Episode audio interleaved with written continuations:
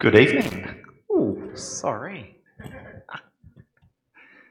Now just let your heart settle for a sec after that. That's yeah. G'day. Um, welcome. It's great to be able to be up here and share with you this evening. If we haven't met before, my name is Dave Clark. I've been a part of this church in town for about 13 years now, and I love being able to um, yeah, love being able to have the opportunity to share uh, what God's got to say to us tonight. So welcome to everyone here and to people joining in online. Lovely to have you here as well.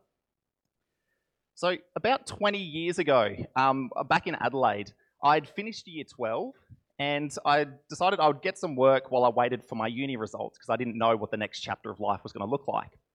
And I got a job as a door to door salesperson selling some pretty classy gear. So we were selling plastic calculator and pen sets, we were selling Christmas hats and reindeer noses, just all that really amazing stuff that everyone wants put in their stocking um, come Christmas time. But what I didn't realize starting was it was going to be the weirdest job of my life so far. So every morning, what we would do as a team is we would stand in a circle and they would blare this heavy metal music to try and psych us up for a big sales day. So some people would walk out really pumped up, others would walk out with a mild concussion. And, and then at the end of the day, we'd get into the same circle. And if you'd sold or if you'd made a commission of $90 or more, you got to run up the front, ring a cowbell, and then ring that while you're running a lap of the circle and everyone's cheering and slapping you on the back. If you sold $120 or more, or you made $120 or more commission, you got to go up to this massive gong with a stick and just club it. And then you also got to do a lap of honor, except this lap of honor was you were, were given a piggyback by the boss. So this was just the weirdest way to start and finish a shift each day of this job. And not only was it the weirdest job I've ever had, I sucked at it as well. So we would do 12 hour shifts, and I was often coming in and only making about 40 or $50 each day. And on my worst day, I made $14. So I would often have to show my results to the boss, and understandably, he wanted me to sell a lot more than I was. So he decided he would pair me up with some of the best salespeople to try and learn from their technique and see if I could um, grasp anything from them. And so part of their technique, the, the first thing they said is you are always going to walk into a business and they're going to have this sign that says no hawkers, no salespeople. Ignore it. Force your way in because the sale is more important than them. So that was the first thing. Ignore the signs. Just push your way on through. The second thing they t- tried to teach me was then, you, then you've got to lie. So you've got to walk up to the front confidently and say to the receptionist, the boss said I could come in. And in fact, the boss said everyone has to stop doing their job and come out and look at these Christmas hats and reindeer noses. So we've got to have to sell this lie to the job or to the business straight up. And then they said the third thing you've got to do for success is you've got to turn on the charm. So you've got to try and, hey, how you going, buddy? Good to see you. try and build a real quick fake connection with people because the more they like you, the more they're going to buy your rubbish. So they would try to teach me these techniques. I I, uh, some I tried to put into practice, some I didn't, but I wasn't very successful because my sales figures stayed at pretty much the same level. I just wasn't very good at the job, but I also felt really uncomfortable with kind of that manipulative trying to twist and force someone essentially into something that they probably didn't want. And while I hope you haven't had a bad job like that, or you know, a job where they're you know, really trying to concuss you in the morning with the music to, to fire you up, but when it comes to sharing about Jesus with people, sometimes it can almost hold a similar feeling, like we're trying to sell something that maybe someone doesn't want. Does anyone ever kind of notice that? That, that, that kind of that weird, clunky feeling where like, do they want to hear this? Like, is there actually a door open here? Do I have to try and force my way into this conversation or try and push Jesus onto them? Do I got to try and get my sales figures, my Jesus figures up a little bit? it's a weird feeling at times, you know, sometimes to go, we genuinely have the greatest news in the world and we want everyone to know Jesus. But how do we go about it in a way where it doesn't feel clunky or awkward or forceful? How do we do that? And that's something that I have struggled with a lot um, to try and figure out how to do this in a genuine, caring way. And so wonderfully, Gav's put me on, and um, um, John, um, John Hitchens next week. We're doing a two week series on how do we actually share Jesus with people in ways that are caring, in ways that are respectful, and not forcing doors open. So, to do that tonight, what we're going to do is we're going to be looking at some verses from the book of Colossians. And thankfully, the writer, Paul, doesn't want us selling Christmas hats and he doesn't want us manipulating people. Quite the opposite. He's, he's giving us some insights in how do we share the amazingness of Jesus in really caring and respectful ways. So if you'd like to follow along, we're going in your Bible or on your phone. We're going to be looking at Colossians chapter 4, verses 2 to 6. We'll also have the words up on the screen. But that's Colossians chapter 4, starting, oh, yeah, Colossians chapter 4, starting at verse 2. So let's see what God's got to say to us tonight about how we share Jesus. So devote yourselves to prayer, being watchful and thankful. And pray for us too, that God may open a door for our message, so that we may proclaim the mystery of Christ, for which I am in chains. Pray that I may proclaim it clearly as I should. Be wise in the way you act towards outsiders. Make the most of every opportunity. Let your conversation be always full of grace, seasoned with salt, so that you may know how to answer everyone. So, as we've just read in the first couple verses of our passage tonight, Paul, the writer, is in prison and he's writing to this brand new group of Christians in a city called Colossae. And this amazing leader, this amazing man of faith who has been kickstarting churches all around the world, is asking them, the brand newbies, for help, which is pretty cool. Like straight up, it shows us there's no space for ego when it comes to sharing Christ. Like we all need help, we all need prayer. Paul, who was the best of the best at the time, was asking for that support, which is really, really cool. And Paul's asking the Colossae church to pray because he wants the mystery of Jesus to be known or to be made known to everyone. So, um, sorry, yeah. So, who Jesus is, who, why Jesus died, and why he rose again, what he's doing for his people and his world right now. Paul wants every single person to know this about Jesus, and he's calling on the Colossian church and on us to play our part with him. It's our privilege and it's our calling. We're all called into this. And when Paul's writing about what we are to proclaim, he uses the word mystery.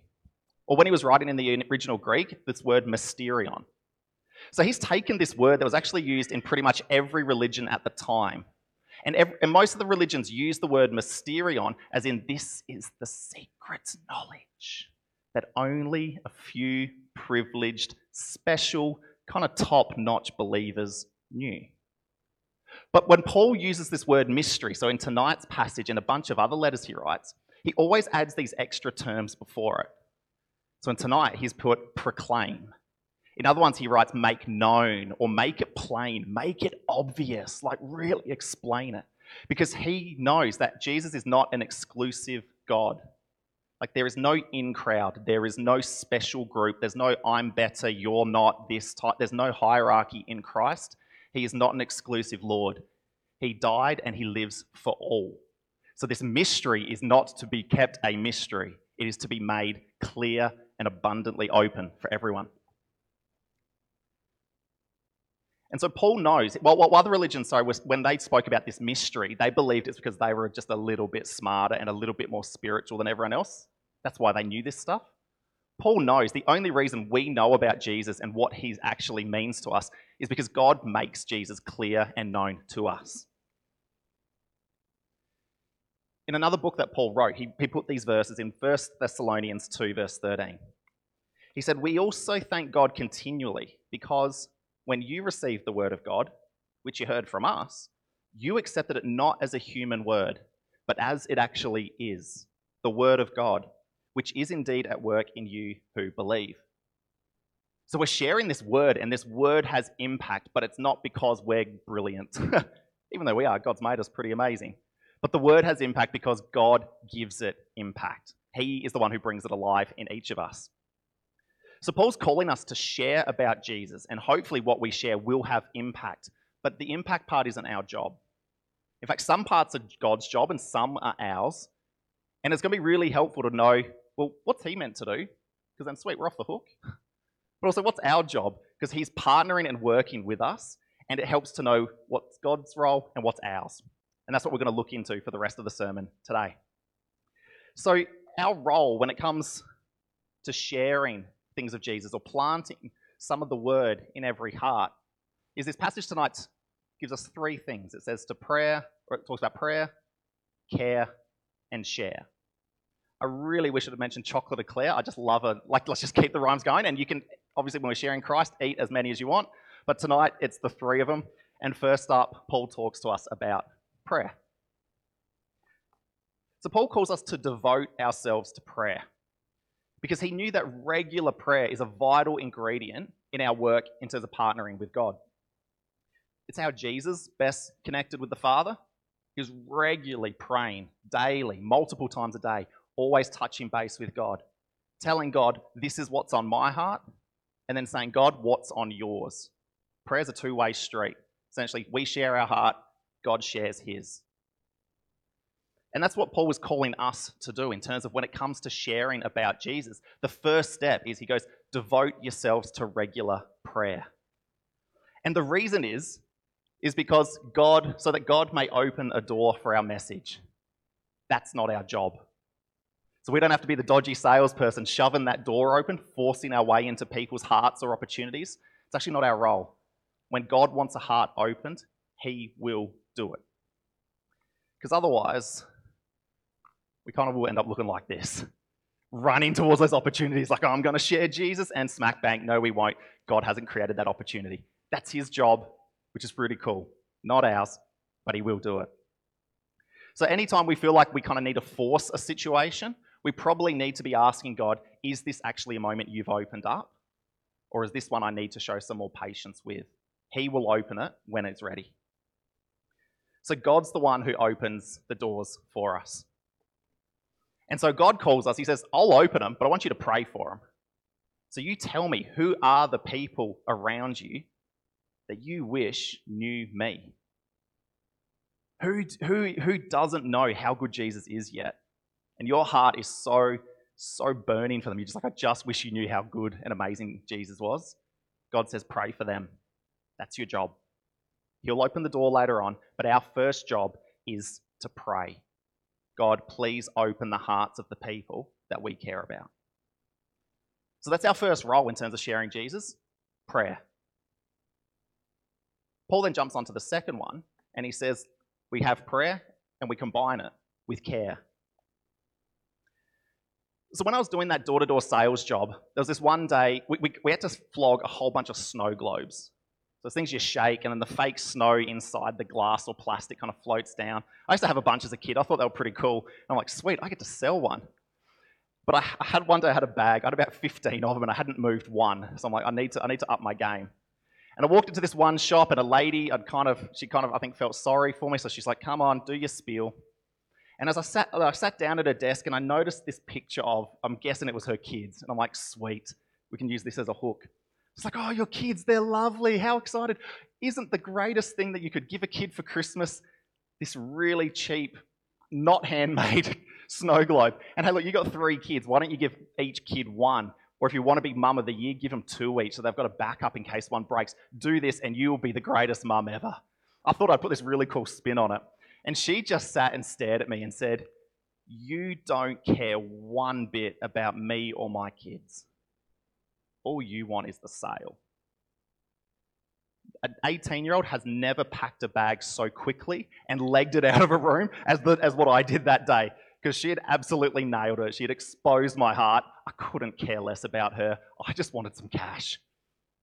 And, and again, like what Paul, Paul's saying, he's not saying, you know, when, when someone comes to belief, we're going to ring a cowbell or something, or he's, he's not trying to say, let's do something as a sales technique just for the sake of adding another person to a tally. Paul's actually saying something quite different to us. In verses 5 and 6, he says, Be wise in the way you act towards outsiders, make the most of every opportunity. And this is the part where he's talking about how, how we're meant to care. Let your conversation be always full of grace seasoned with salt. So he calls for every interaction we have with people to be filled with something good of Jesus his grace, his kindness, his forgiveness, his joy. Every interaction should leave someone better off. like the seasoning that salt does to a meal. You make a good meal, but you bung some salt on it and it brings it out even more. That, like there should be a deliciousness to the way that we treat people and that we care about them. Something like, oh, that's so good, and I want more of that. So Paul is wanting people to taste and experience Jesus' love and his grace and care from us. He wants us to show that love in all our day to day interactions. So, at home, in our jobs, in our play, times where we're just hanging out, times when we're online, times when we're walking through Yippee, shopping centre. Everywhere we go, there should be a deliciousness about the way that we interact with people, whether it's for one second or we're working with them for years. We're called to be people who genuinely and deeply care about others, so much so that they get a taste of the depth of love Jesus has for us. There's this really cool body of research that's been done um, over the last few decades um, by a man called Stephen Porges and by a lady called Deb Dana. And they look at what are the things that help people to open up to others, and what are also the things that keep us closed off or guarded in a protective, defensive mode. And the research is clear every single time they've done it. What it shows is that we all need to experience safety, compassion, and empathy before we'll truly open up to another human being. So, safety, compassion, and empathy. They're kind of the things of Jesus. So, most of us are going to need to experience the goodness and the greatness of Jesus before we're going to want to hear about him. Like, we actually have to experience this sense that someone truly cares, that someone truly is safe to be around, that this is a place where I matter to people, this is a place where I belong. When people experience that, there is a deliciousness to it. I don't know about you, but like when I've come into a place and I feel like someone genuinely is happy for me to be here and they like me and they want to be around me, oh man, it feels so good. It's just like get that little dance. You're like deliciousness, care. That's what Paul's calling us to show towards people. Because when Paul's saying when we devote ourselves to prayer for people and we show them a genuine depth of care, not to get a, not to add just a number to a tally, but because we love them as Jesus loves us. He says that God will then open opportunities for us to be able to share. And when those opportunities rock up, Paul wants us to be ready. So he says, I want you to make the most of these opportunities, every single one of them, to have something to say about Jesus. He wants us to have done some thinking and some prep beforehand. You know, when those opportun- particular opportunities come up, what might I say? What do I want to say about Jesus in it? So that we're not going in cold. The picture that kind of came to mind when I was reading this passage was just kind of a bit of a limbering up. You know, kind of stretch the muscles, kind of get warm, get ready, so that I can get involved in the moment when God opens up the door. I, um, I, I used to play a lot of sport during my teens, and I also did a lot of injuries in my teens. It was kind of start a season, get injured at some point during the season. I, I did hammies multiple times, I did quads, I did calves, I did ankles. I broke my arm during soccer. I tore most of my hip muscle off the bone, and that's just a, that's just to start the list. There's many more. In fact, this graph shows the profits that were made by the Australian physiotherapy industry during my sporting days. So um, the Australian economy, I've done my part. Um, but it was, but I, what, what I noticed, what I didn't notice at the time, but only on reflection later on, was that I almost always got injured in the second half of a game. So I was always pretty prepped. I always, I did a really good preparation for most sports. But sort of in the second half, I would go back into it quite cold. And then this amazing moment would come up in the game, and I would want to have impact because I'd cooled down and I wasn't stretched and ready, I would usually overexert and I would injure myself.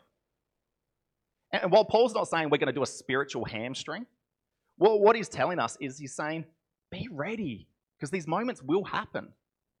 We're praying and we're caring. God will open opportunities to share, and I want you to be on the money when it does. So it's back to those verses, making the most of every opportunity. When we're devoted to prayer and to care, God will open up opportunities to share. And as we learned earlier on, He will bring power to those words. So we don't have to. We don't have to be eloquent. It doesn't have to be amazing. We don't have to, again, rush in with heavy metal music and pump it out. Just chucking something in there, God will use that moment.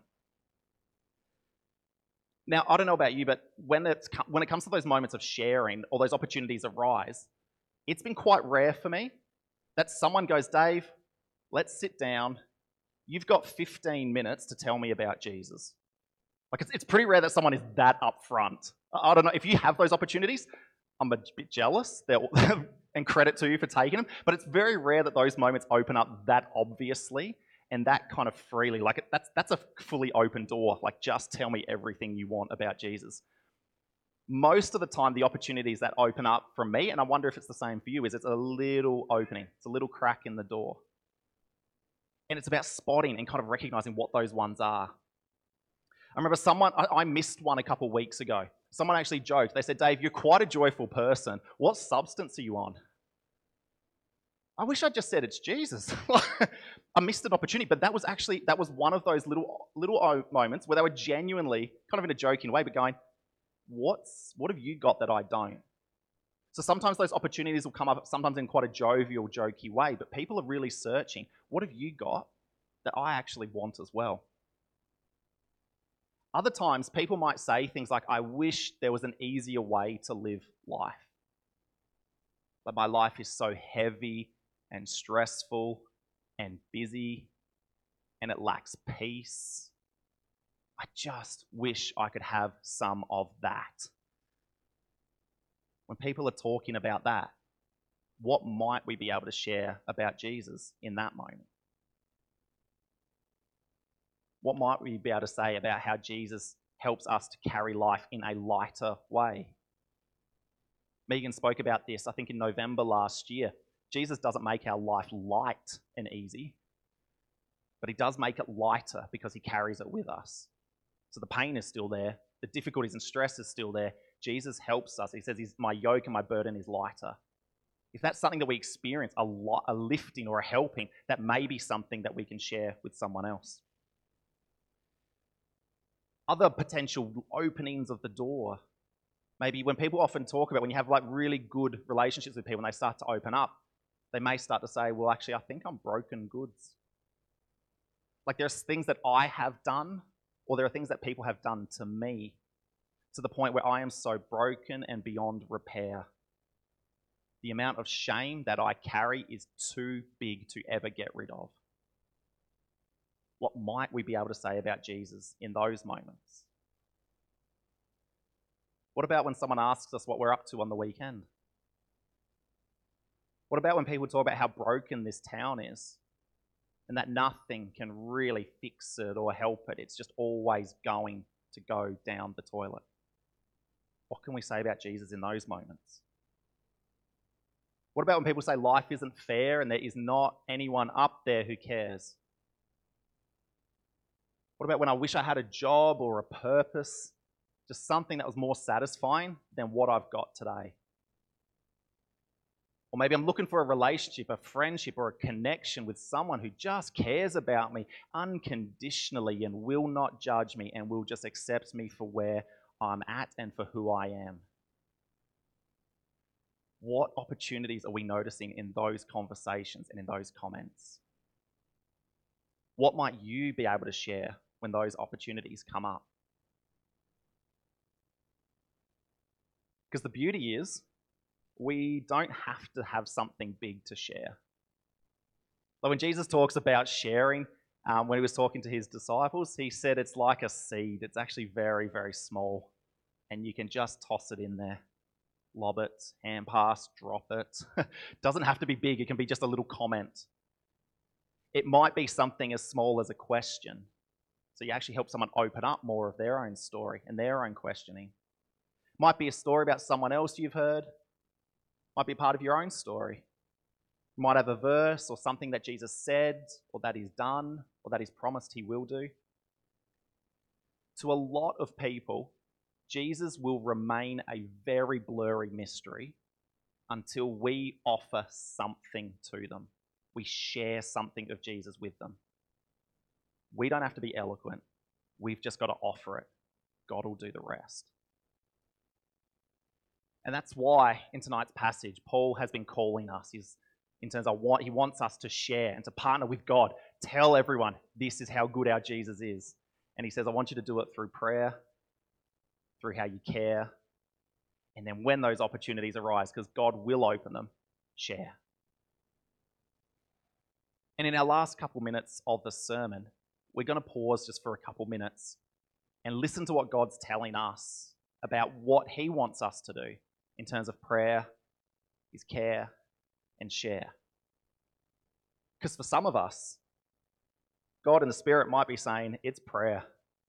He's like, There is that person in your life, and I want you to dedicate yourself to praying for them daily. They're not going to open up in the next 30 minutes, but they will one day. Pray for that person, that, that family member or that colleague. There might be um, a good friend, there might be an enemy, a partner, our postie, person who makes our coffee and toasty. Someone we come across, we care about them enough. God might be saying, pray for that person this week. Spirit might be saying to us, there's someone I really want you to show a consistent level of care to. They know that people care a bit, but I want them to experience just a bulk of Jesus' love and his grace and his forgiveness. That suddenly you become the safe and compassionate person in their life. Or God might be nudging you. He's like, look, you're praying, there's prayer and there's care, but oh, I want you to share. Throw some seeds out, plant some ideas. He may be saying, the opportunities are opening, the doors are cracked a bit. I want you to spot them and I want you to go for it. And sometimes it's a bit scary to kind of just launch in if that's not something that we've done a lot of before. So maybe the Spirit will be nudging you tonight and saying, actually, start to practice. Just talk with your mates, talk with your small group, start to toss around some ideas. Like, how would you or what could you share in those moments? Because they keep coming up and I keep missing them. What could I share of Jesus into that moment? So we're just going to pause for two minutes, just have two minutes of silence, and just listen and ask God, what is it that He's saying to each of us tonight about prayer, about care, and about share? Let's take two minutes now.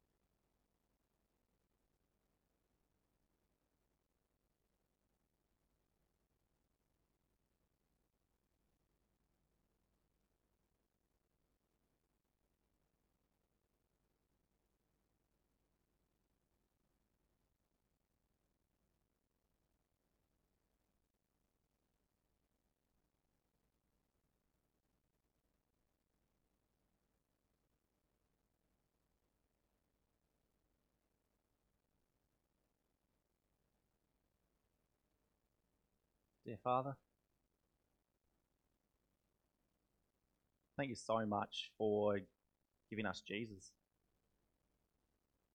the depth of love and compassion and grace. There is nothing better. And you've given him to each and single, every single one of us. God, thank you so much. And for the impact that Jesus has in each of our lives, Lord, whether it's been, you know, whether we've been following you for a short amount of time or a big chunk of life, God, you have made such a difference for each of us here tonight. God, that difference is something you can make in everyone. And God, we don't force people, we don't manipulate. God, you are such a caring and gracious God. You do it when you're ready. God, thank you so much for partnering with us and letting us play a part in what you're doing in people's lives. God, for those people that we really care about, help us to pray.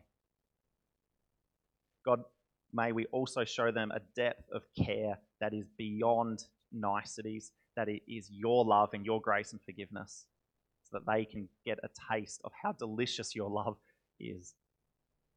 And then, God, give us that courage and that wisdom to spot the moments, Lord, this week and to take them to share something of you. Because you are worth people hearing about. There is nothing and no one greater than you. Help us, Lord, as we share you with them this week. In Jesus' name, amen.